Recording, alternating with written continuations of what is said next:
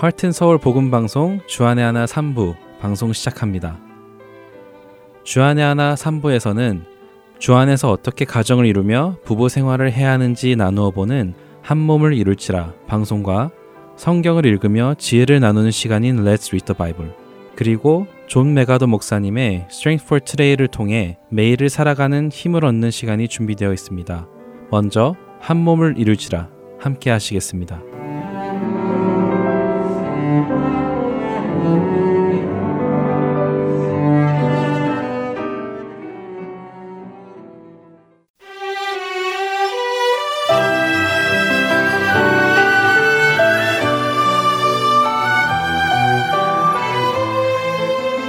애청자 여러분 안녕하세요.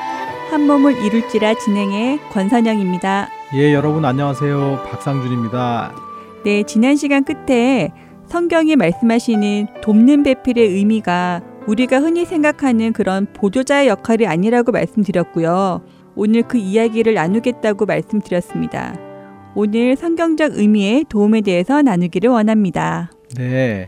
사실 실질적인 결혼 생활에서 부부가 한 팀으로 한 곳을 바라보면서 서로를 돕지 않으면 정말 너무 힘들다는 것을 모두 다 공감하실 것입니다.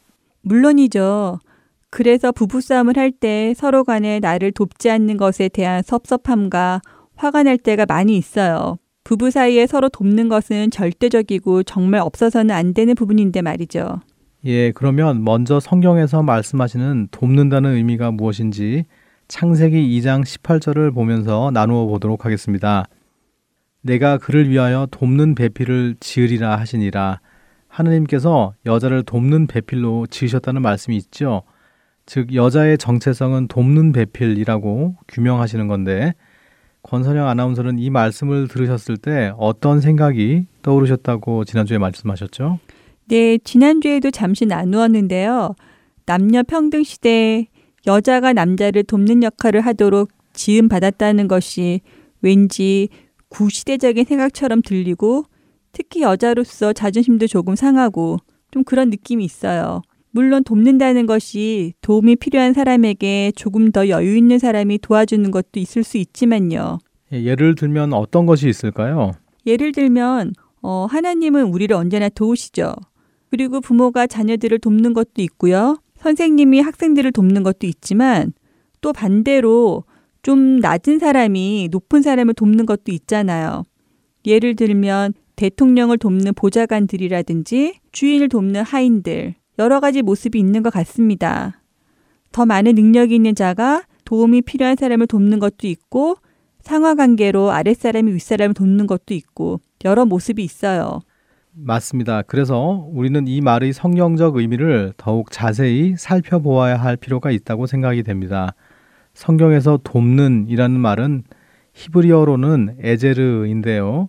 이 단어는 주로 하나님의 도우심을 지칭할 때 사용되었습니다. 하나님의 도우심이요? 우리를 도우시는 하나님의 그 도움 말인가요?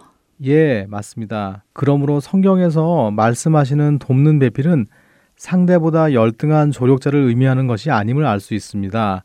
하나님께서 우리를 도우시는 그 도움을 의미하는 것이죠. 그럼 하나님이 우리를 도우시는 도움은 어떤 도움일까요?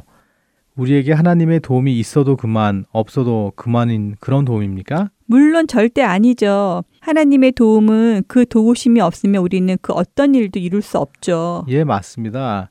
하나님의 도움이 있어도 그만, 없어도 그만이 아니라 그분이 돕지 않으시면 우리의 삶은 아무 의미도 목적도 없습니다. 바로 이 생각을 바탕으로 하나님께서 아내들에게 돕는 배필의 정체성을 부여하셨다고 생각해 보시길 바랍니다. 그러면 우리의 태도가 달라질 것이라고 생각이 됩니다. 음, 하나님의 도움이 우리에게 꼭 필요한 것처럼 남편에게는 아내의 도움이 꼭 필요하다는 말씀인 거죠. 예, 그렇습니다. 백지장도 맞들면 낫다라는 속담 들어보셨죠? 물론 알죠. 서로 협력하라는 의미 아닌가요?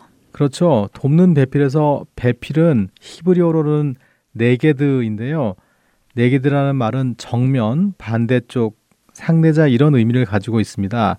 그러니까 반대편에 서서 그 도와주는 마주 들어주는 그런 사람인 것이죠.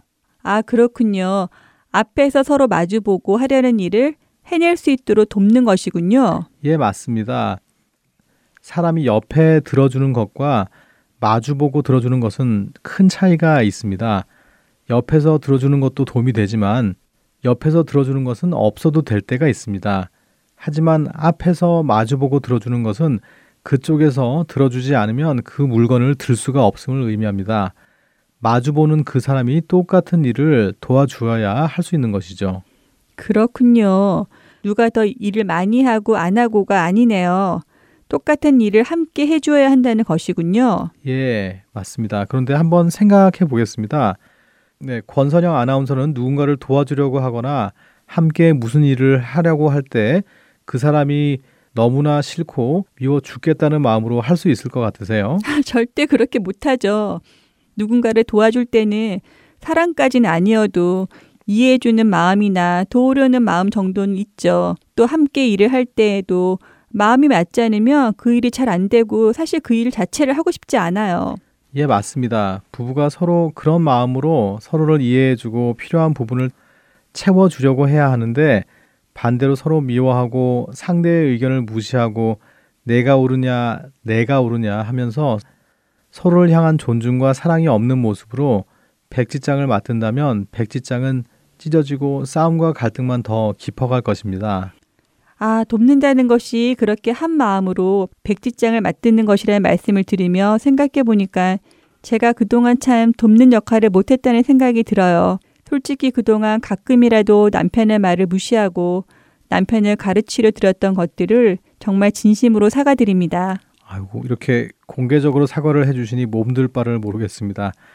사과한다는 것이 쉬운 일이 아닌데 이렇게 해주시니 감사합니다. 뭐 저도 잘한 것은 없지만 아 그런데 일단 저희 이야기는 접어두고 이제부터 정말 현실적으로 돕는 배필로서의 아내 역할에 대해서 좀 설명을 드려보겠습니다.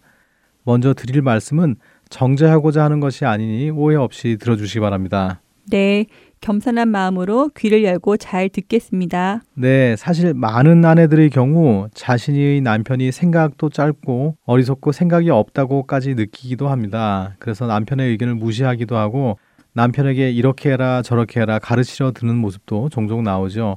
심지어 아내 말 잘 들으면 자다가도 떡을 먹는다는 말까지 하면서 남편을 좌지우지 하려고 합니다. 부끄럽지만 인정하지 않을 수 없네요. 그런데 정말 남편의 말을 듣다 보면 어떻게 저렇게 황당한 말을 하지 할 때도 사실 있어요.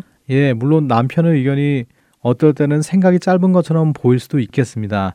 그런데 그 사실보다 중요한 것은 어찌되었던 아내가 남편의 의견을 무시한다는 것이고 그런 모습이 나오는 이유는 아내들 스스로는 자신은 그런 조언이 필요하지 않다라는 교만심과 남편은 그런 생각을 스스로 할 수 없다고 여기는 무시가 숨어 있음을 인정해야 할 것입니다. 아, 교만이 그 원인이었던 거군요.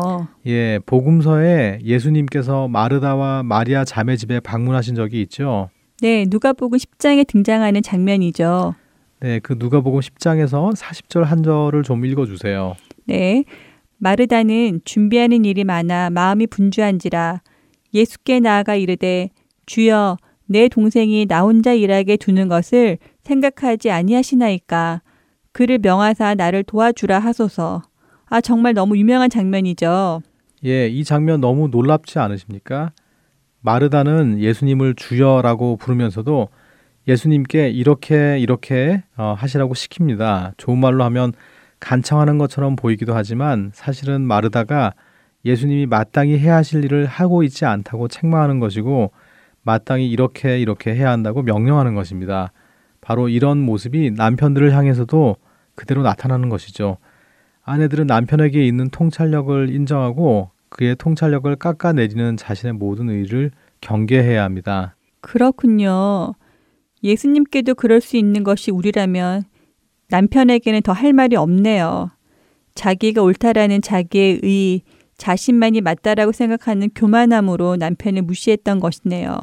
예, 사랑과 존경이라는 책에서는 아내들에게 남편의 성령이 되지 마십시오라고 표현을 하고 있습니다. 정말 재밌는 표현인데 맞는 말씀인 것 같아요. 아내들이 성령님 대신에 남편에게 이런저런 생각을 넣어 주어서는 안 된다는 말씀이죠. 하지만 또 어떤 아내들은 남편이 알아서 잘하면 제가 뭐하러 그렇게 일일이 간섭하겠어요. 라고 주장할 수도 있을 것 같은데 또 자기가 그나마 시키는 대로 해서 이만큼 산다라고도 할 수 있잖아요. 예, 물론 그런 경우도 있을 수 있을 것 같습니다. 어떤 남편들은 아내의 말에 네네 하면서 사는 분들도 계신 것 같고요. 아내들이 자신보다 때로는 지혜롭기도 하고 또 아내들의 직관이 뛰어날 때가 있기도 합니다.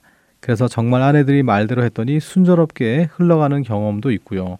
그런 경험을 몇 번 하다 보면 아내들의 목소리는 더 커지고 남편들의 통찰력을 무시하고 받아들이지 않게 되는 것 같아요. 예, 맞습니다. 하지만 바로 그것이 갈등의 시작이 될 수 있고 집의 질서가 무너지기 시작하는 것입니다. 때문에 아내의 직관은 남편의 통찰력 안에서 함께 가야 하는 것입니다. 그렇군요. 무조건 아내의 직관만 따르는 것이 아니라 남편이니까 하면서 강압적으로 남편의 통찰력만을 따르라고 명령하는 것도 아닌 것이네요. 예, 앞서 나눈 돕는 대필 에제르의 정의를 다시 한번 곱씹어 보면 좋을 것 같습니다. 서로 정면으로 마주보고 서 있는 모습이었죠. 옆에 나란히 서 있는 것이 아니라 정면에서 마주보고 남편이 하는 일을 함께 돕는 것이었죠. 예, 남편이 하는 일을 도와주기 위해서는 남편을 신뢰하는 믿음, 더 나아가서는 그 남편의 머리 되시는 하나님을 신뢰하는 믿음이 있어야 합니다. 네, 남편의 머리 되시는 하나님을 신뢰하는 믿음 정말 맞습니다. 네, 아내들이 직관으로 볼 때는 남편의 생각이 어리석어 보일 수 있습니다. 하지만 그 남편을 리더로 세우신 하나님을 믿는 믿음으로 남편을 믿고 따라가 준다면 분명히 부부 안에서 변화가 생길 거라 확신합니다. 정말 함께 사는 부부이지만 각자가 주님을 향한 신뢰가 단단해져야 된다는 생각이 드네요. 그런데 혹시 저희들의 결혼 초에 시아버지께서 해주셨던 말씀 기억나세요? 어떤 말씀이시죠? 막 결혼을 했을 때였어요. 지금 너희들은 결혼이 너희가 끼고 있는 다이아몬드 반지처럼 반짝거릴 거라고 생각하겠지만 결코 결혼 생활은 늘 그렇게 반짝이지 않는다. 결혼은 마치 다이아몬드 원석을 세공하는 것처럼 너희가 함께 신성한 결혼을 위해 각자가 깎여야 한다. 얼마나 정교하게 깎이는 것에 따라서 나중 훗날에 너희들의 결혼 생활이 이 반지처럼 빛나고 있을 것이다. 라고 하셨어요. 아, 기억이 납니다. 그때는 그렇게 귀담아 듣지 않았었던 것 같은데 이렇게 기억하고 계시니 예, 마음이 뭉클해지는데요. 당연하죠. 시아버님이 하신 말씀인데요. 그런데 저 역시 그때 그 말씀을 지금만큼 이해하지 못했던 것 같아요. 당시에는 하나님이 우리 결혼 생활의 주관자라는 인식이 전혀 없었거든요. 그냥 참고 있냐라는 말씀 정도로만 이해했었는데, 이제는 우리의 결혼이 말씀의 검으로 깎여야지만 이 땅에서 가정이라는 작은 하나님 나라를 경험하는 것이라는 그 말씀으로 이해하고 있습니다. 예, 깎이면서 다듬어지는 결혼, 작은 하나님의 나라를 이루기 위해서는 서로 많은 노력이 필요한 것 같습니다. 기다려주고 참아주고 믿어주고 애청자 여러분과 저희 모두가 이 거룩한 사명자임을 잊지 마시기 바랍니다. 그렇네요. 돕는 배필로서 남편을 믿어주고 기다려주고 함께 직관과 통찰을 나누면서 일을 해나가는 것. 저부터가 다듬어져야 되는 부분이 참 많다는 생각이 듭니다. 예, 저 역시 마찬가지입니다. 우리가 너무 연약해서 언제나 관계에서 갈등을 겪게 되는 것을 하나님은 이미 모든 것을 알고 계십니다. 그렇지만 하나님이 규명하신 남편과 아내의 정체성을 우리 각자가 잘 감당한다면 가정 안에서 하나님의 일하심과 선하심을 경험할 수 있으리라 생각이 됩니다. 네. 마치 하나님께서 이렇게 말씀하시는 것 같아요. 나는 너희들의 결혼 생활에 갈등이 있을 것을 알고 있다. 그러나 그것이 꼭 나쁜 것은 아니다. 너희는 내 안에서 이것을 함께 해결해 나가며 점점 더 성숙한 나의 자녀로 세워질 것이다. 라고요. 예, 맞습니다. 이것은 반드시 남편과 아내가 함께 하나님을 바라보아야 가능한 일일 것입니다. 그런데 아내분들 너무 좌절하지 않으시길 바랍니다. 꼭 부부 생활에 갈등이 있는 것이 나 때문인가 하는 생각을 주기 위해서 오늘 방송을 준비한 것은 아닙니다. 그렇게 말씀해 주시니 감사합니다. 오해할 뻔했습니다. 네, 절대 아닙니다. 남편이 리더인 이유에는 더 큰 책임과 더 큰 하나님의 질책이 있습니다. 다음 시간에는 남편은 어떻게 해야 하는지 배워보는 시간을 가져보도록 하겠습니다. 그럼 예, 여러분들 다음 주에 뵙겠습니다.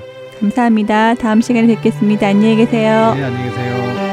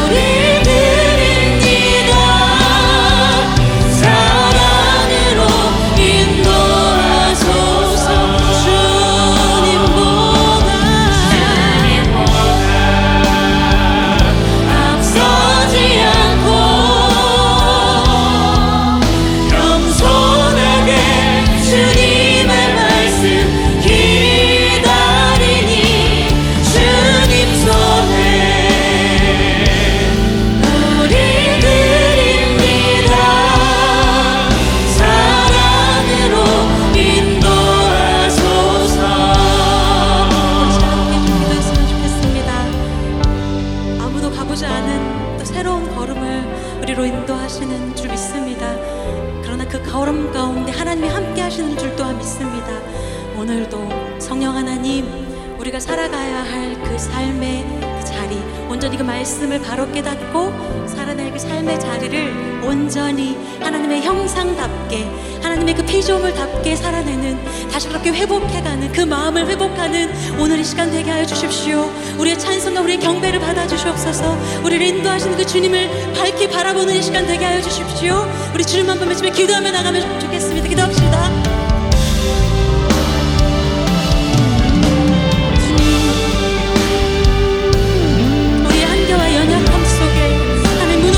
없는 마음으로 하나님 주 앞에 나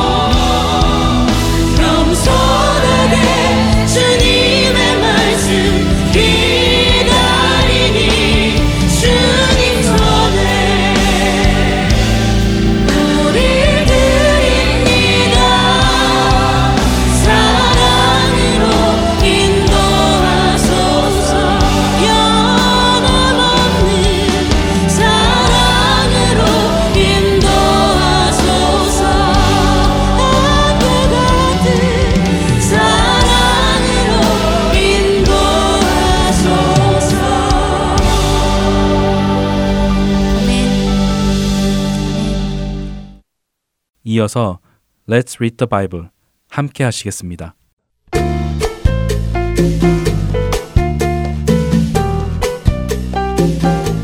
애청자 여러분 안녕하세요.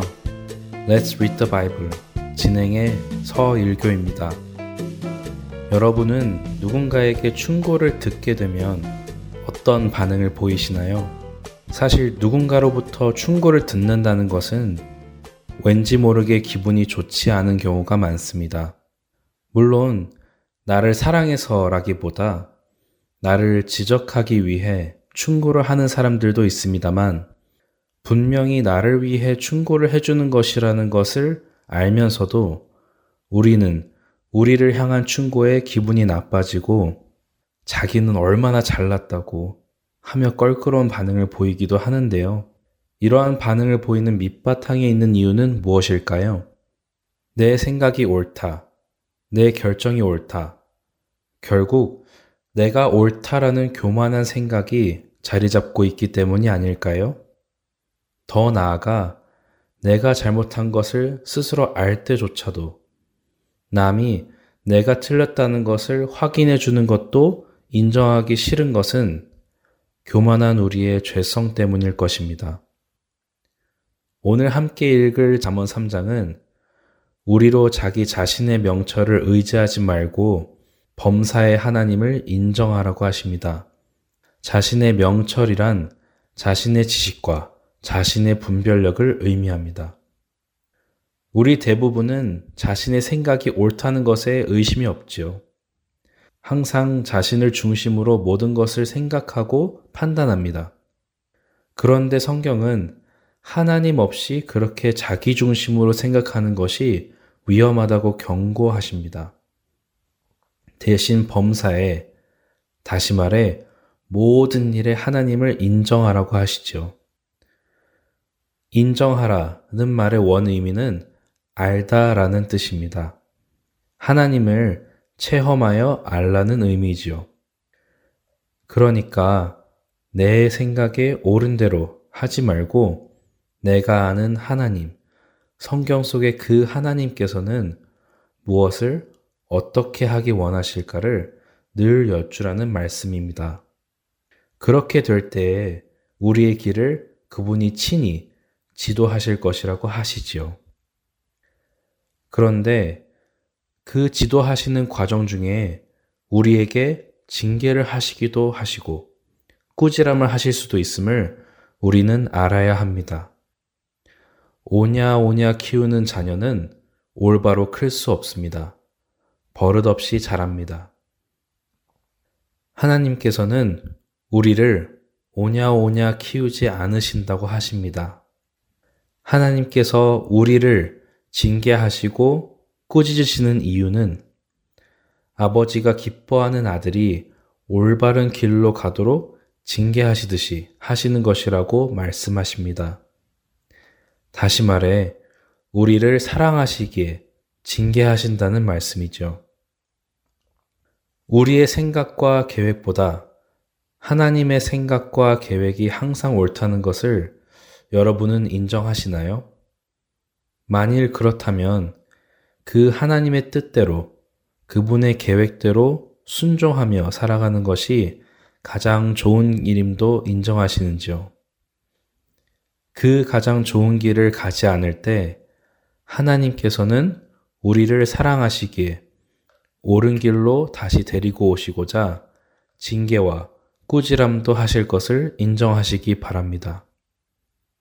그리고 그 징계와 꾸지람을 기분 나쁘게 듣는 교만함을 내려놓고 나를 여전히 사랑해 주시는 하나님께 감사드리고 옳은 길로 다시 돌아오는 우리들이 되기를 바랍니다. Let's read the Bible. 잠언 3장 1절에서 35절까지의 말씀을 읽겠습니다. 내 아들아, 나의 법을 잊어버리지 말고 내 마음으로 나의 명령을 지키라. 그리하면 그것이 내가 장수하여 많은 해를 누리게 하며 평강을 더하게 하리라. 인자와 진리가 내게서 떠나지 말게 하고 그것을 내 목에 매며 내 마음판에 새기라. 그리하면 내가 하나님과 사람 앞에서 은총과 귀중히 여김을 받으리라. 너는 마음을 다하여 여호와를 신뢰하고 내 명철을 의지하지 말라. 너는 범사의 그를 인정하라. 그리하면 내 길을 지도하시리라. 스스로 지혜롭게 여기지 말지어다. 여호와를 경외하며 악을 떠날지어다. 이것이 내 몸의 양약이 되어 내 골수를 윤택하게 하리라. 내 재물과 내 소산물의 처음 익은 열매로 여호와를 공경하라. 그리하면 내 창고가 가득히 차고 내 포도즙 틀에 새 포도즙이 넘치리라.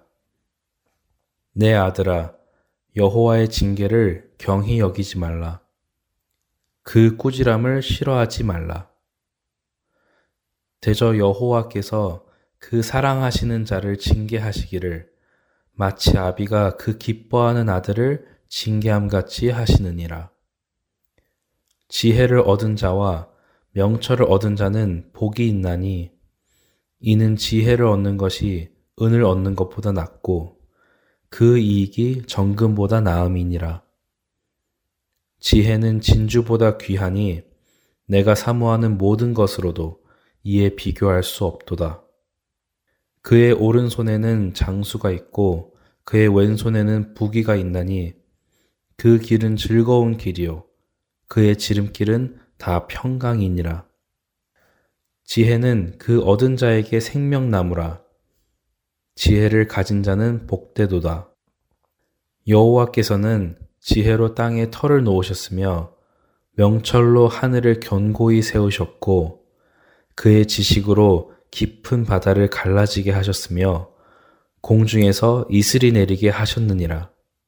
내 아들아, 완전한 지혜와 근신을 지키고 이것들이 내 눈앞에서 떠나지 말게 하라. 그리하면 그것이 내 영혼의 생명이 되며 내 목의 장식이 되리니 내가 내 길을 평안히 행하겠고 내 발이 거치지 아니하겠으며 내가 누울 때 두려워하지 아니하겠고 내가 누운즉 내 잠이 달리로다.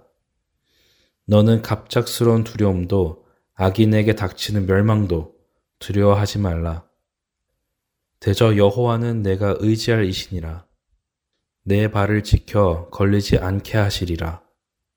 내 손이 선을 베풀 힘이 있거든 마땅히 받을 자에게 베풀기를 아끼지 말며 내게 있거든 이웃에게 이르기를 갔다가 다시 오라 내일 주겠노라 하지 말며 내 이웃이 내 곁에서 평안히 살거든 그를 해하려고 꾀하지 말며 사람이 내게 악을 행하지 아니하였거든 까닭 없이 더불어 다투지 말며 포악한 자를 부러워하지 말며 그의 어떤 행위도 따르지 말라. 대저 폐역한 자는 여호와께서 미워하시나 정직한 자에게는 그의 교통하심이 있으며 악인의 집에는 여호와의 저주가 있거니와 의인의 집에는 복이 있느니라. 진실로 그는 거만한 자를 비웃으시며 겸손한 자에게 은혜를 베푸시나니 지혜로운 자는 영광을 기업으로 받거니와 미련한 자의 영달함은 수치가 되느니라. Let's read the Bible. 잠언 3장 1절부터 35절까지의 말씀을 읽었습니다.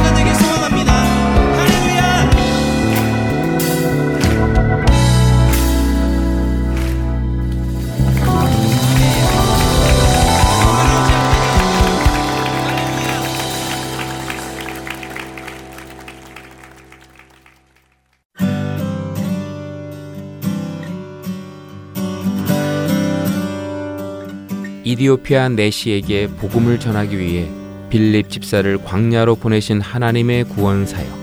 지금도 그 구원의 역사는 일어나고 있습니다. 믿지 않는 자에게 복음을, 믿는 자들에게 영적 성장을 도와주는 하트앤소울 복음 선교에 동참하지 않으시겠습니까? 하트앤소울 복음 방송 선교회에서는 후원으로 동참하실 동역자를 찾습니다. 여러분들의 후원이 바로 영혼을 살리고 세우는 그 사역에 사용됩니다. 후원자 문의는 본 방송사 사무실 전화번호 602-866-8999 또는 이메일 주소 heartandsoul.org at gmail.com으로 연락해 주시기 바랍니다.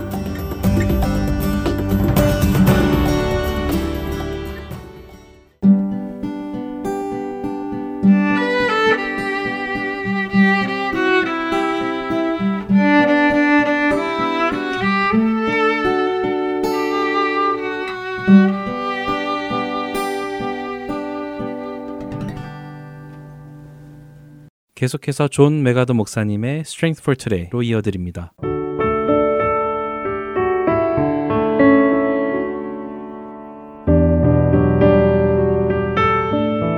애청자 여러분 안녕하세요. 존 맥아더 목사님의 Strength for Today 진행의 최소영입니다. 여러분들은 죄의 유혹에 빠질 때 어떻게 이겨내고 계신가요? 오늘 함께 묵상할 말씀을 통해 유혹에서 이기고 승리하는 하루하루 되시길 바랍니다. 오늘 Strength for Today의 제목은 Overcoming Temptation, 유혹을 이기는 법입니다. 우리에게 있는 대제사장은 우리의 연약함을 동정하지 못하실 리가 아니요. 모든 일에 우리와 똑같이 시험을 받으신 이로되 죄는 없으시니라. 히브리서 4장 15절 말씀.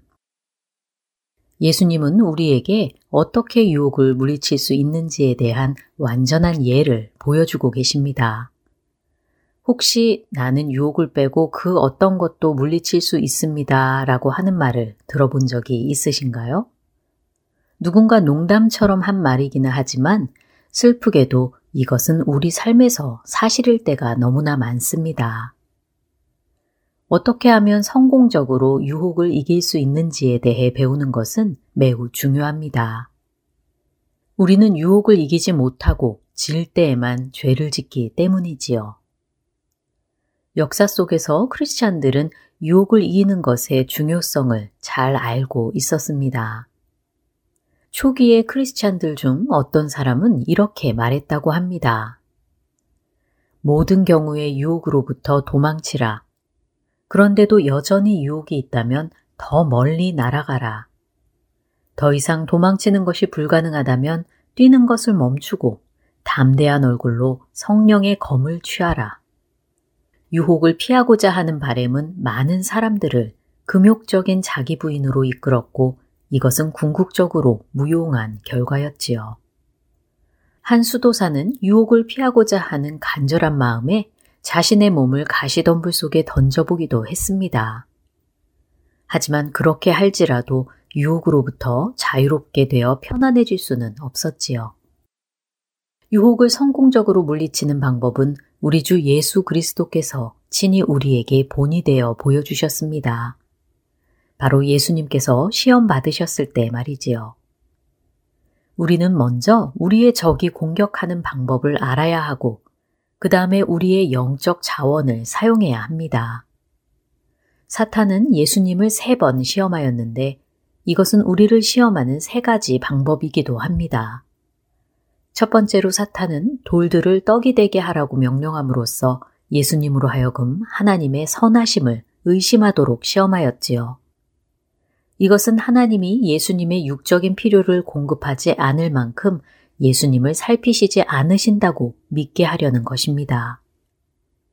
두 번째로 사탄은 하나님의 사랑을 의심하도록 시험하였습니다.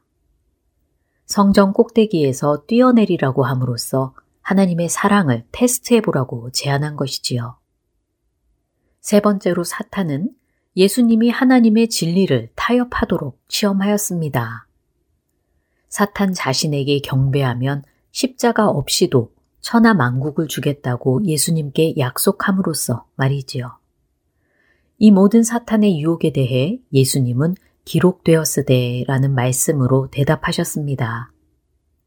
사탄의 유혹을 물리치는 자원이 바로 하나님의 말씀이라는 것을 우리에게 보여주신 것이지요. 혹시 유혹에 넘어가고 있는 자신의 모습을 보고 계신가요? 유혹으로부터 이기고자 애쓰고 있지는 않는지요. 그렇다면 예수님의 본을 따르고 지금 바로 성령의 검을 취하시길 바랍니다. 하나님의 진리의 말씀으로 유혹에서 이기는 하루하루 되시길 소망하며 오늘 Strengths for Today 마칩니다. 안녕히 계세요.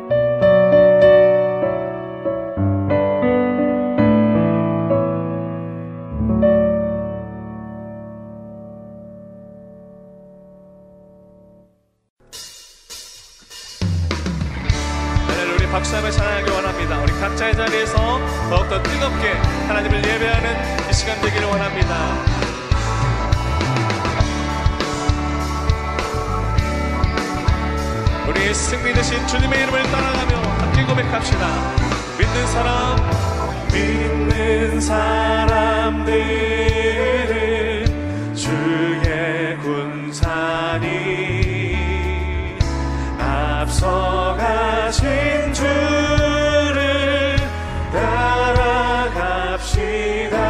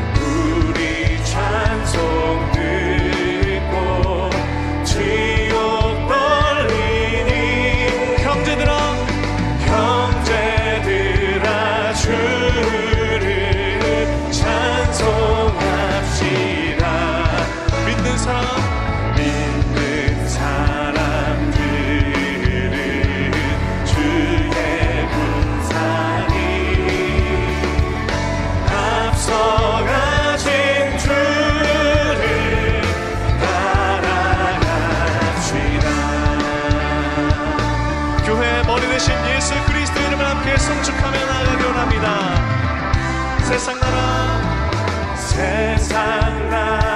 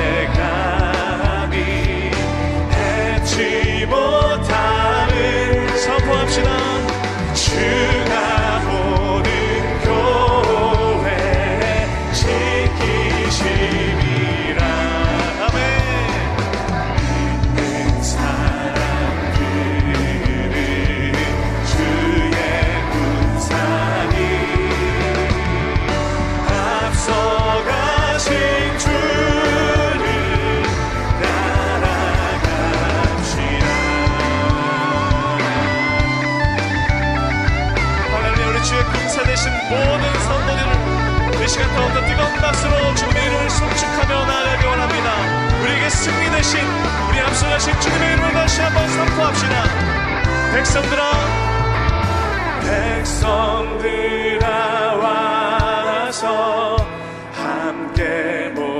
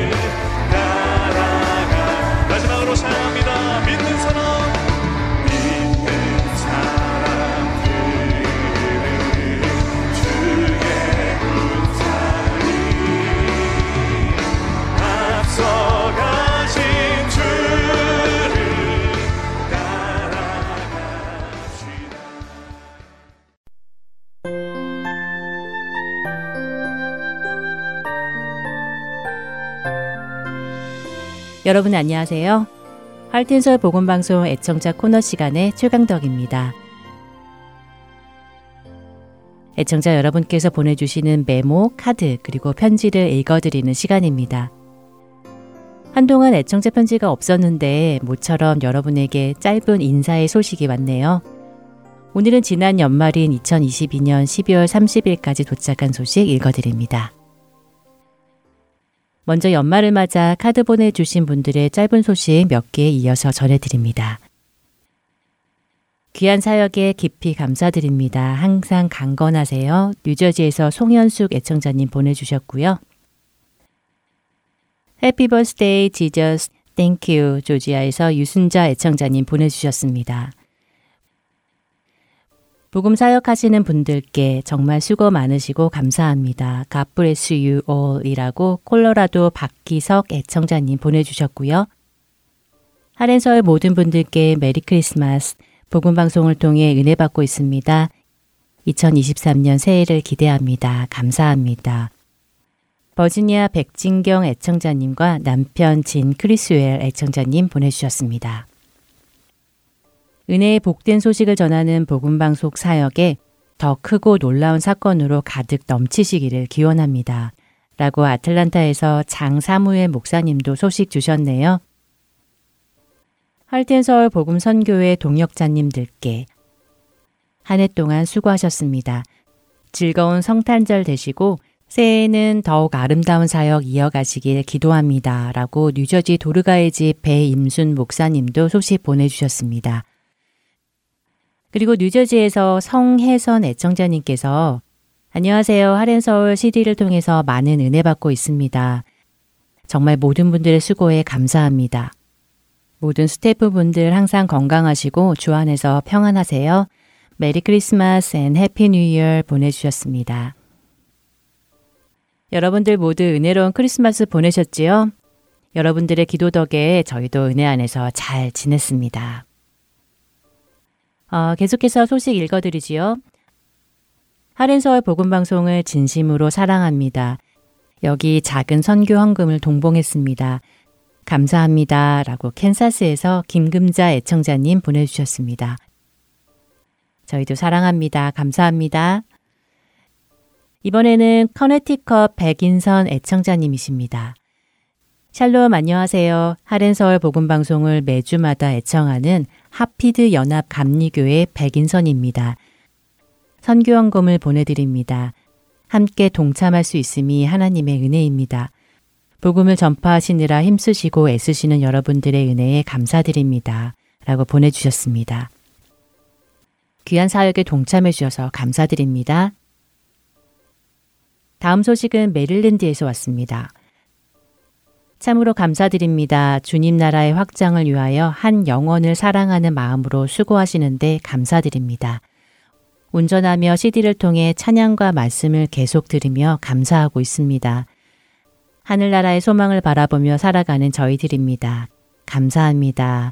라고 하시며 메릴랜드에서 김종택 애청자님 보내주셨네요. 감사합니다. 다음 소식입니다. 어, 날마다 복음 전파를 위해서 수고하시는 손길들을 통하여서 하나님의 나라가 확장되어 가고 있음을 진심으로 감사드립니다. 작은 선교비를 보내드립니다. 감사합니다. 워싱턴에서 해자 애청자님 보내주셨습니다. 어려운 시기에 더욱 수고하시는 복음방송 모든 분들에게 항상 감사드립니다. 하나님의 은혜가 여러분들과 함께 하시길 바랍니다. 감사, 감사, 감사합니다. 라고 뉴햄프셔 봉자 키비 애청자님 보내주셨고요.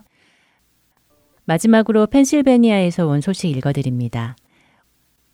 올 한 해도 모든 분들 수고 많이 하셨습니다.